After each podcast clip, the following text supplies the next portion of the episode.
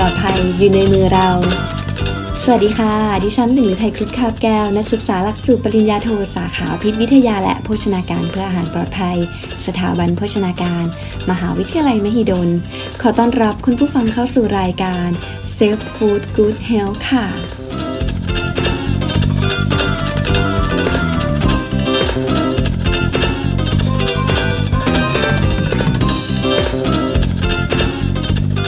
าสังกะสีป้องกันหรือรักษาโรคโควิด -19 ได้หรือไม่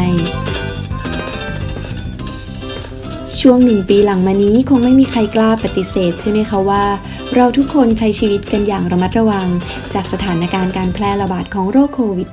-19 ที่เกิดจากเชื้อไวรัสตัวเล็กๆ ที่เราเรียกว่า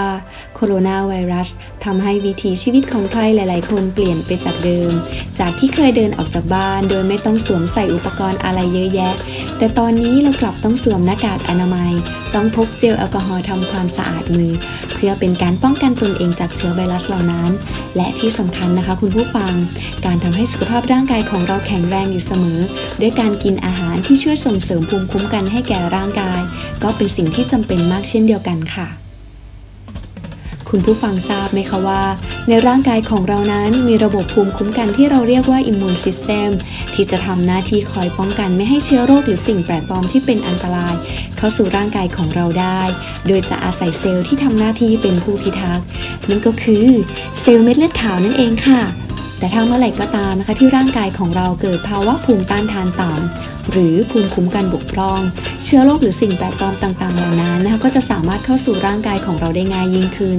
และนั่นนะคะก็เป็นสาเหตุที่ทำให้เราป่วยค่ะ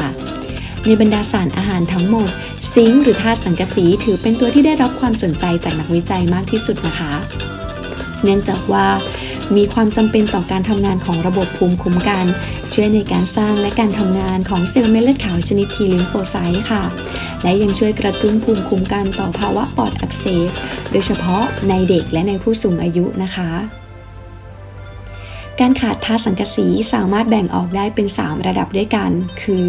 ระดับเล็กน้อย ระดับปานกลาง และระดับรุนแรงค่ะ เมื่อไหร่ที่ร่างกายของเราขาดธาตุสังกะสีในระดับรุนแรง จะส่งผลต่อการทำงานของระบบภูมิคุ้มกันค่ะ โดยประสิทธิภาพการทำงานก็จะลดลงนะคะ อาจจะทำให้ร่างกายของเราเสี่ยงต่อการติดเชื้อได้มากยิ่งขึ้นค่ะ ดังนั้นนะคะทางที่ดีที่สุด เราทุกคนก็ควรจะบริโภคอาหารในกลุ่มที่มีธาตุสังกะสีนะคะ ให้เพียงพอต่อความต้องการของร่างกาย ความต้องการธาตุสังกะสีต่อวันนะคะ เราจะแบ่งออกเป็นเพศหญิงกับเพศชาย ในเพศชายอายุ 19 ปีขึ้นไปนะคะ ความต้องการธาตุสังกะสีต่อวันจะอยู่ที่ 11 มิลลิกรัมค่ะ ส่วนในเพศหญิง อายุ 19 ปีขึ้นไป ความต้องการธาตุสังกะสีต่อวันจะอยู่ที่ 9 มิลลิกรัมนะคะ การบริโภคอาหารที่มีธาตุสังกะสีมากเกินความต้องการของร่างกาย จะทำให้ร่างกายนะคะ เกิดพิษได้ ดังนั้นแล้วนะคะก็ไม่ควรบริโภคอาหารที่มีธาตุสังกะสีเกิน 40 มิลลิกรัมต่อวัน ทั้งในเพศหญิงและในเพศชายนะคะ เรามาดูกันบ้างดีกว่าค่ะว่า ถ้าเกิดว่าเรารับประทานอาหารที่มีธาตุสังกะสี น้อยจนเกินไปนะคะ จะมีอาการที่เราสามารถสังเกตได้ด้วยตนเองได้อย่างไรบ้าง อาการที่แสดงออกมานะคะ เราจะสามารถสังเกตได้ตามผิวหนังของเรานั่นเองค่ะ นั่นก็คือในผิวหนังของเรานะคะบริเวณผิวหนังก็จะมีอาการฟกช้ำดำเขียวได้ง่ายค่ะ ถ้าเกิดเป็นแผลนะคะ แผลก็จะหายช้าค่ะ เป็นแผลเรื้อรังไม่ยอมหายสักทีนะคะ มีอาการอักเสบระคายเคืองที่ผิวหนังค่ะ ผิวหนังแห้งลอกไม่ชุ่มชื้นนะคะ หยาบกร้านเป็นสะเก็ดนอกจากนี้แล้วนะคะยังส่งผลต่อประสาทการรับรสนะคะ จะทำให้เราเนี่ยรับรสได้ไม่ดีเหมือนปกตินะคะ ประสิทธิภาพเนี่ยก็จะด้อยลงนะคะ แต่ถ้าหากว่าเราสังเกตด้วยตนเองแล้วยังไม่มั่นใจนะคะ ก็แนะนำให้ปรึกษาแพทย์หรือนักโภชนาการ เพื่อเป็นการประเมินว่า ร่างกายของเราขาดธาตุสังกะสีหรือไม่จำเป็นต้องบริโภคผลิตภัณฑ์อาหารเสริมหรือเปล่านะคะเนื่องจากว่าธาตุสังกะสีนะคะ ไม่มีแหล่งที่สะสมในร่างกาย ดังนั้นนะคะ จึงจำเป็นต้องบริโภคได้จากอาหารเป็นประจำค่ะ แหล่งอาหารที่มีธาตุสังกะสีนะคะที่ดีก็จะพบได้ในเนื้อสัตว์นะคะ เป็นเนื้อสันใน เครื่องในสัตว์ สัตว์น้ำเปลือกแข็ง โดยเฉพาะอย่างยิ่งนะคะ ในหอยนางรมค่ะลองลงมานะคะก็จะ พบในไข่ ในนมผลิตภัณฑ์ที่มาจากนมนะคะ ส่วนในธัญพืชหรือพืชตระกูลถั่วค่ะ จะมีธาตุสังกะสีในระดับปานกลางนะคะ แต่ก็จะมีสารที่ช่วยยับยั้งการดูดซึมธาตุสังกะสีค่ะ ฉะนั้นแล้วนะคะถ้าเกิดว่าเรารับประทานอาหารที่มีธาตุสังกะสีและอยากให้ร่างกายดูดซึมได้ดี ก็จะต้องรับประทานอาหารที่มีวิตามิน A ควบคู่กันไปด้วยนะคะ ส่วนอาหารที่มีวิตามิน A ในปริมาณที่สูงนะคะ ก็จะพบได้ในไข่แดงค่ะ ในตับนะคะ ส่วนในผักนะคะที่เป็นผักสีเขียวเข้ม ผักสีเหลืองเข้ม และผักสีส้มเข้มนะคะ ก็จะอุดมไปด้วยวิตามินเอเช่นเดียวกันค่ะ ก็จะช่วยในการดูดซึมธาตุสังกะสีได้ดียิ่งขึ้นนะคะ เรามาดูตัวอย่างอาหารใน 1 ขีดนะคะ จะมีปริมาณธาตุสังกะสีแตกต่างกันออกไปนะคะ ยกตัวอย่างเช่น ในเนื้อวัวที่เป็นเนื้อสันในหนึ่งขีดนะคะ จะมี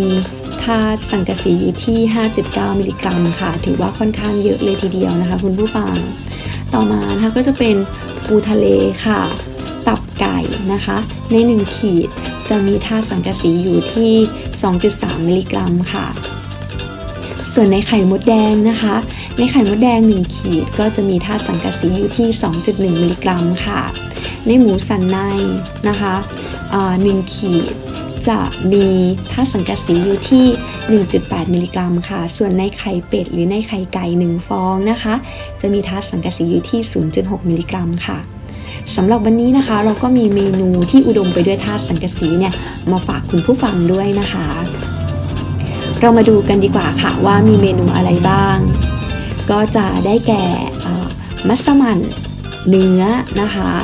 นอกจากแกงมัสมั่นเนื้อแล้วก็ยังมีแกงเหลืองปลาค่ะ ยังมีเมนูน้ำพริกอ่องนะคะ เมนูข้าวซอยไก่ ลาบคั่วหมูนะคะ นอกจากนั้นแล้วยังมีคั่วกลิ้งที่ใช้เนื้อวัวนะคะ ก็เป็นเมนูที่ค่อนข้างที่จะหลากหลายนะคะ คุณผู้ฟังก็สามารถเลือกรับประทานได้ตามที่ชอบเลยนะคะ เรามาดูทางด้านงานวิจัยกันบ้างดีกว่านะคะ งานวิจัยที่เกี่ยวข้องกับธาตุสังกะสีและโรคโควิด -19 นะคะ ขณะนี้เนี่ยมีงานวิจัยที่กำลังดำเนินอยู่ค่อนข้างที่จะหลายประเทศเลยทีเดียวค่ะ เพื่อศึกษาประสิทธิผลของการเสริมธาตุสังกะสีต่อการลดการติดเชื้อ หรือการลดความรุนแรงของอาการที่มาจากโรคโควิด -19 นะคะ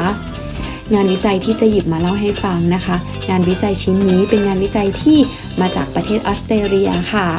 ก็คือเป็นการทดลองนะคะ ทดลองรักษาผู้ป่วยโรคโควิด -19 โดยนักวิจัยนะคะ เขาจะมีการให้ธาสังกะสี